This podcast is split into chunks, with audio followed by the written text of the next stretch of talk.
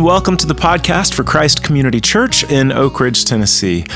This is a message given on Sunday morning, August 14th, 2022, by the brand new area director of Young Life in Anderson County, Andy Ogle. Good morning. I was nervous about this mic to see how tall it was going to be. I mean, I'm always, you know, a little challenge with these microphones getting my nose. Always uh, wonder how is it going to really be. I wore my cowboy boots this morning, so I might, you know, get over the mic. Hey, um, sincerely, thank you for uh, giving me the privilege to hang with you this morning and unpack a little bit. Um, like Brad said, I'm Andy. I'm Andy Ogle. I'm here with my family.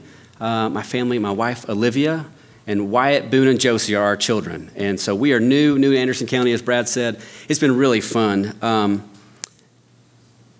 it's, it's really an honor. I told Tom and Lee that I, am going to give my best shot to stand in the gap. As we've all kind of said a few times, it tells you a little bit about their leadership and the sweetness and the goodness of what we have here.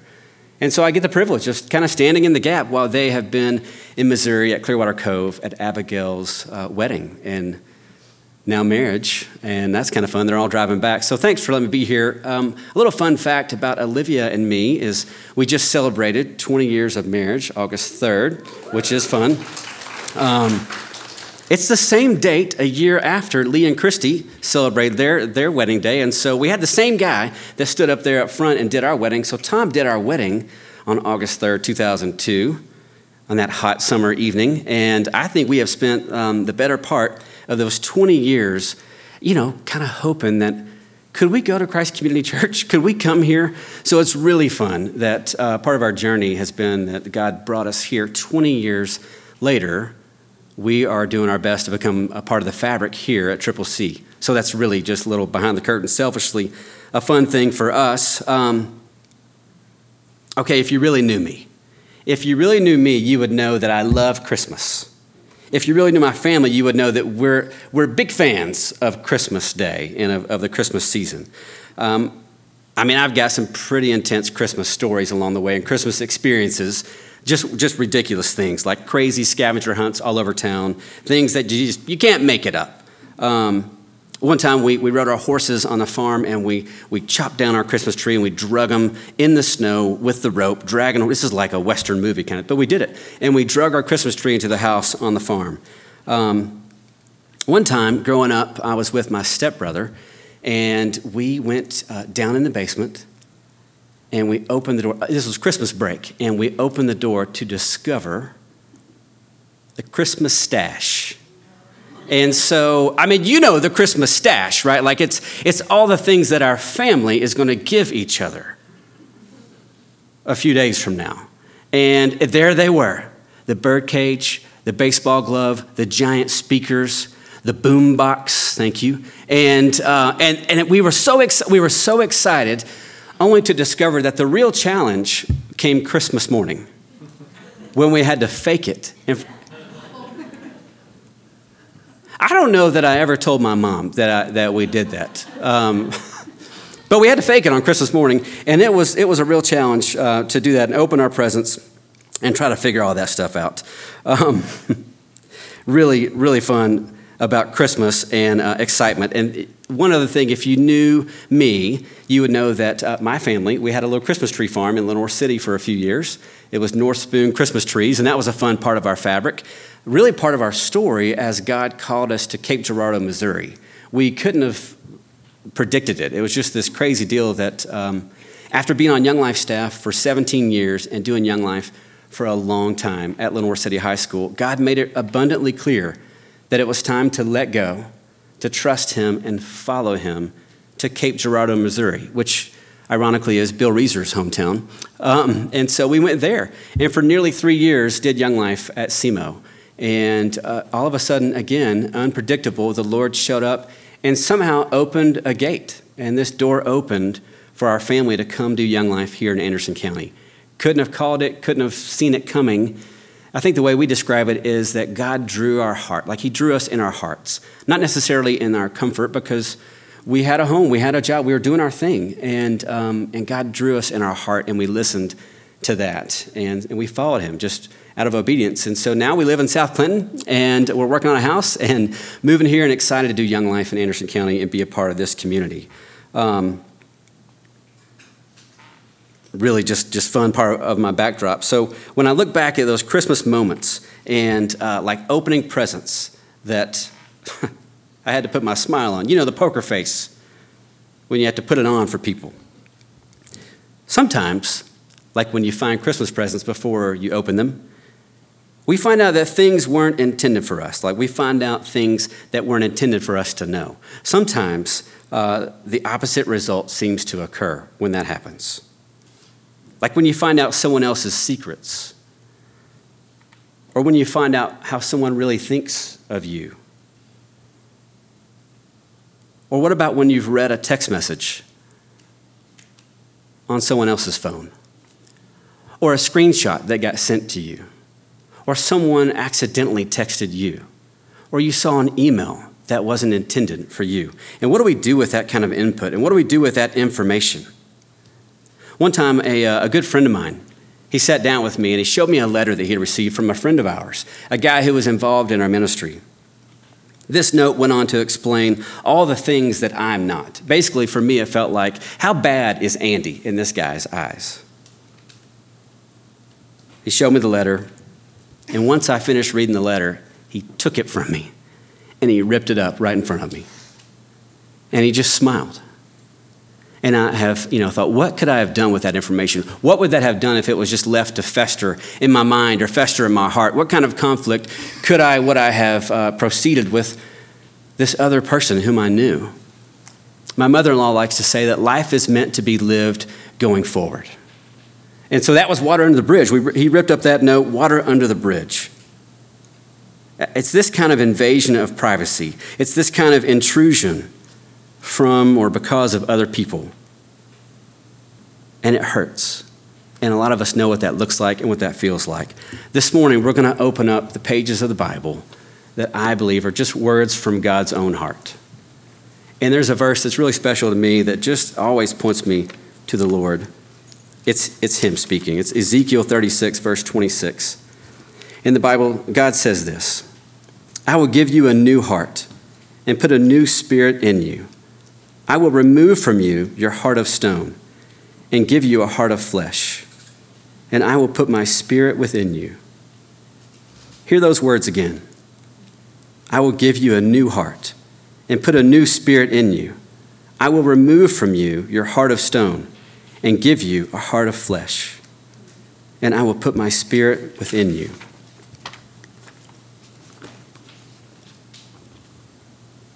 I think these are words to live by. You know, and it's worth asking the question do I really believe it? Am I willing to put his words into practice? Do I really buy what these words are saying?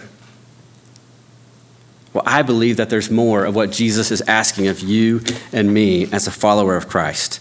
And if we look in uh, the Gospel of John in chapter 21, we're going to pick up with an encounter there where Jesus uh, encounters his disciples. He has um, risen from the dead, he has revealed himself a couple of times, and um, he's shown up, and, and, now these his friends, the disciples, they're out fishing, and in particular, John and Peter is who we're uh, looking at, and they're out there fishing, and this man is from on the side of the shore, and he says, "Hey, cast your nets on the right side of the boat." And so they, they ask again, cast your nets on the right side of the boat. And they do, and they have this giant haul of fish. And so in this exchange, John, the disciple John, recognizes that it's Jesus, and he cries out, It's the Lord. And in the moment when he says, It's the Lord, like they recognize that's Jesus. He's the risen Jesus. That's our Lord. And Peter Peter had most of his clothes taken off, and for some reason, Peter puts his clothes back on, dives in the water, swims to the shore um, ahead of the boat. And John's left with whoever's with him on the boat, and they bring the boat to shore where Jesus is waiting with uh, fish on the grill, if you will, over a fire. And so they have this breakfast meal together. Um, we're going to look at an encounter with Jesus and Peter right there at breakfast. In Young Life camping, when we take high school friends and middle school friends, we take friends to, to Young Life camps, we have this great experience. There's these moments on the tail end of the week where you get a chance to have what we call a one on one. And it's a chance to hold out a mirror in front of our friends. Here's the mirror. What do you see? It's a chance to dig in their heart. It's a chance to be a sounding board and listen. I think Jesus was where we got that from. Here's this, this picture of this one on one with Jesus and Peter, where Peter had blown it a few times.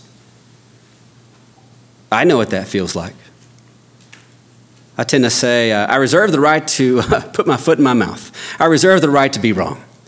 So Peter's blown it, and we're going to pick up in John 21, where Jesus um, is restoring Peter. Verse 15 says, When they had finished eating, Jesus said to Simon Peter, Simon, son of John, do you love me more than these? Yes, Lord, he said. You know that I love you. Jesus said, Feed my lambs. Again, Jesus said, Simon, son of John, do you love me? He answered, Yes, Lord, you know that I love you. Jesus said, Take care of my sheep. The third time he said to him, Simon, son of John, do you love me? And Peter was hurt because Jesus asked him the third time, Do you love me? He said, Lord, you know all things. You know that I love you. Jesus said, Feed my sheep. Very truly, I tell you, when you were younger, you dressed yourself and you went where you wanted. But when you're old, you'll stretch out your hands, and someone else will dress you and lead you where you do not want to go. Jesus said this to indicate the kind of death by which Peter would glorify God. And then he said to him, Follow me. That's important to hold on to. And then Jesus said to him, Follow me. Peter turned and he saw that the disciple whom Jesus loved was following them. This was the one who had leaned back against Jesus at the supper. And he had said, Lord, who is going to betray you? That's John, by the way, writing the Gospel of John, making darn sure that we know that Peter is talking about himself. Peter's talking about John. Hey, this is John. This is John. He's talking about John. If you, if you wanted to know. And the letter is called the Book of John. Just saying. Uh, when Peter saw him, he asked, Lord, what about him? Now, for you parents in the room, hmm, what about him? How many, how many times have we heard, what about him? What about dot, dot, dot? I mean, what about him, Lord? And Jesus says, If I want him to remain alive until I return, what's that to you? You must follow me. Because of this, the rumor spread among the believers that this disciple, that's John, would not die. Because Jesus did not say that he would not die. He only said, If I want him to remain alive until I return, what's that to you? This is the disciple who testifies to these things and who wrote them down, we know that this testimony is true. An eyewitness account, it's a really historical event that really happened. That's what that's saying. So when I think about that, uh, what's that to you? I think about something Olivia and I joke about a lot. My wife, Olivia, um, we talk about who's going first. Like, who's going to go first? You know, like, who's going to get to the pearly gates first? Her or me? And uh, here's the deal, y'all. My wife's family, like, they've got great genes, you know? And I don't mean they're Jordaches. I mean, like, you know, they're, um, thanks for that, Jordaches. Oh man, that was a good laugh there. Okay, so they've got great genes, and they uh, they all lived to be 120. I mean, they all lived. In my family, we like biscuits and gravy. So it, the timeline's not the same. You know, 120 biscuits and gravy doesn't really add up. So we say like, who's going to go first? And I feel like Jesus is saying sometimes he's like, what's that to you? She's going to be 120, and you might not be. What's that to you? But to you I say, follow me. Matthew Henry said about this encounter. he said. And if we attend to the duty of following Christ, we shall find neither heart nor time to meddle with that which does not belong to us. And if we attend to the duty of following Christ, we shall find neither heart nor time to meddle with that which does not belong to us. So, what's that to you? I wonder. When have you allowed the temptation, the threat, the lie, the fill in the blank, to sneak in on your mind and your heart and your world. Or maybe, like Peter, you have allowed yourself to, uh, to vocalize it or to, to run its course, only to disappoint and maybe even wreak havoc. Unfair? My kids have said that a lot in life. Unfair? We've got a sign in our house. It says, Fair is where you buy cotton candy. We had some cotton candy a couple weeks ago at the Anderson County Fair, but fair is where you buy cotton candy. So, what's that to you? Follow me, says Jesus. Just this week, a friend of mine, one of the guys who's working on our home that we're uh, redoing in Clinton, he said, Can I ask you a real question? I mean, you don't have to answer it. But I do have an actual question that I've been curious about.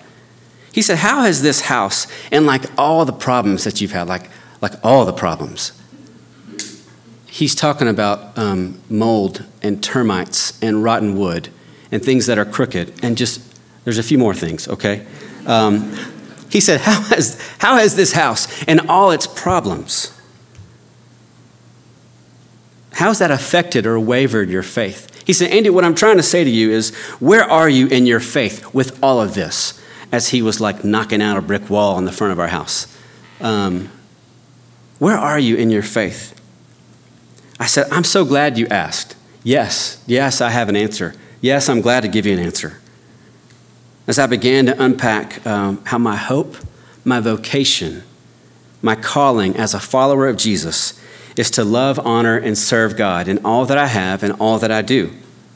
We talked about putting our faith, I mean, actually putting our faith into practice and what that can really look like when we put our faith in motion, actually doing so.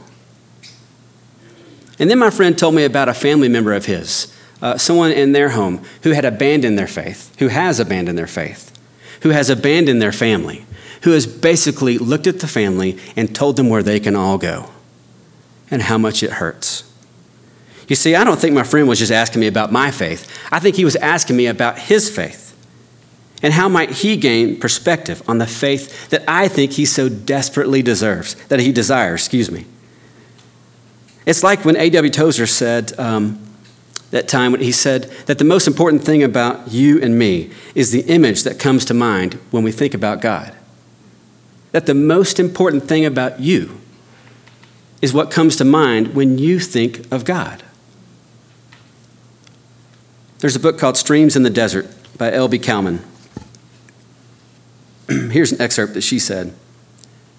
It's a, it's a, a story. I once heard a story of a man who attended a tent revival meeting and he tried to give himself to God. Every night at the altar, he would dedicate himself to the Lord. But every night before he left the meeting, the devil would come to him and convince him that he did not feel any different and therefore he was not truly redeemed. Again and again, he was defeated by the adversary. Finally, one evening came, he came to the meeting carrying an axe and a big stake. After dedicating himself once more, he drove the stake into the ground just where he had knelt to pray. As he was leaving the tent, the devil came to him as usual, trying to make him believe that his commitment to God was not genuine. He quickly returned to the stake. He pointed to it, and he said, Look here, Mr. Devil. Do you see this stake? Well, that's my witness that God has forever accepted me. Immediately, the devil left him and he had no further doubts on the subject.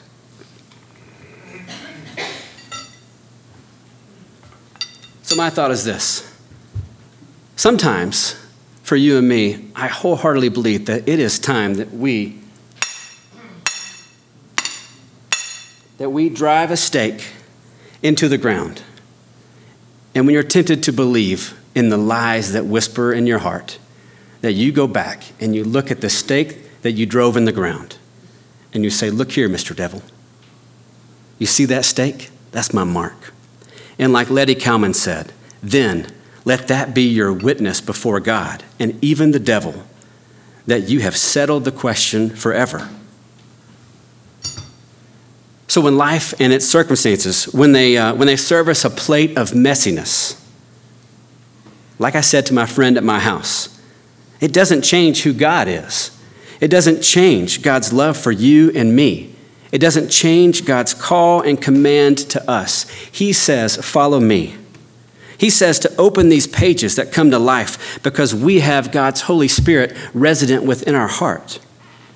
We have His promised seal and His guarantee that we will forever belong to Him, that, we will, that He will never leave us. Why would we allow ourselves to be so tempted only to cause trouble? I mean, think about it. Whenever an angel shows up in Scripture, whenever catastrophe arises, when God has revealed himself, the words ring true and similar to uh, do not be troubled. Or yet another warning says, in this world you'll have trouble. It's a promise. And in other places, we're told that the world will hate us because of Jesus. I've got a friend who talks about these three questions that he asks himself every day. Three questions every morning he asks himself. And he shared those with me, and I love these. And they have changed me, and they are a bit of a reorientation uh, at the appropriate times in my world. I use them in conversation, I use them as a dad and parenting with my kids. It's just my own heart. And here's these three questions the questions are Who am I? Who am I called to be? And what am I going to do about it? Who am I? Like, in whose, do, like, who do I belong to? Who am I called to be? What does God say about me and who He calls me to be as a follower of Jesus Christ? Who am I? Who am I called to be? And the third one, uh, if it's not the most important, it might be uh, the most applicable. What am I going to do about it? I have a friend who says one of the most important questions is so, what are you going to do next? Like, one of the most important questions in life. You're faced with XYZ. So, what are you going to do next? Who am I? Who am I called to be? And what am I going to do about it? so, why are we troubled? Well, I think because every time we open our phone, every time we turn something on, we see troubling results all around us. And underneath this massive mess, when we look in the mirror and we see what we see, it's so easy to look in disbelief or to allow doubt to rise up and not like what you see. And that hurts. So, why be troubled? Because the truth, the way I see it, no matter how we slice it, is this right here I am not in trouble because of Christ. I am not in trouble because I belong. I am not in trouble because I am loved. He has given me a new heart and a new start, new identity, and new power. He has given you a new heart. He has given you a new start. He has given you a new identity and new power. Friends, you are loved. You belong. You are not in trouble because of His immeasurable power. The secret to this mystery, it's Christ in you. Yes, Christ in you. One final thought. We have a God who loves us and cares for us infinitely greater than we can fathom. And when we are tempted to believe in the unfairness of our circumstances, we're troubled. Yet the beauty is that we are not in trouble. We are loved, and we are called by the one who made us and He calls us to follow Him. Pray with me. Lord Jesus, thank you for our morning. Thank you so much uh, for this place, this church, this encouragement. I pray, God, that we might remember whose we are, that we aren't in trouble because of faith in you, that when we hand our hearts to you, that we belong to you forever and always. We ask this in the name of Christ. Amen. Who am I to proclaim a faith so bold? All I've done is survive another year and arrived at the season of feeling old. Repetition of living has brought me here. Who am I to approach such a holy throne? A half cousin to your sworn enemy. On your coattails, I'm praying this grace is not on loan. That's when the Maker smiles down on says, When did I ever leave you alone? I've been here right from the start. all of heaven's remarking on how you've grown. I've declared you a work of art. This is the view from your father's heart.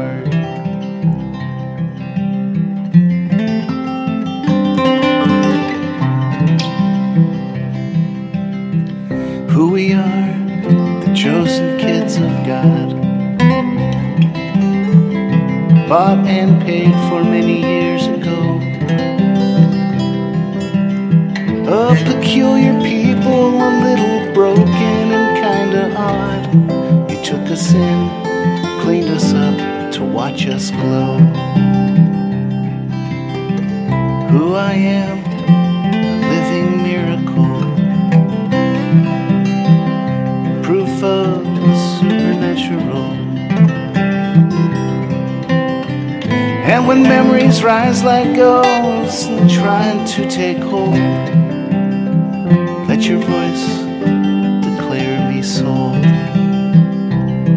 And say, when did I ever leave you alone? I've been here right from the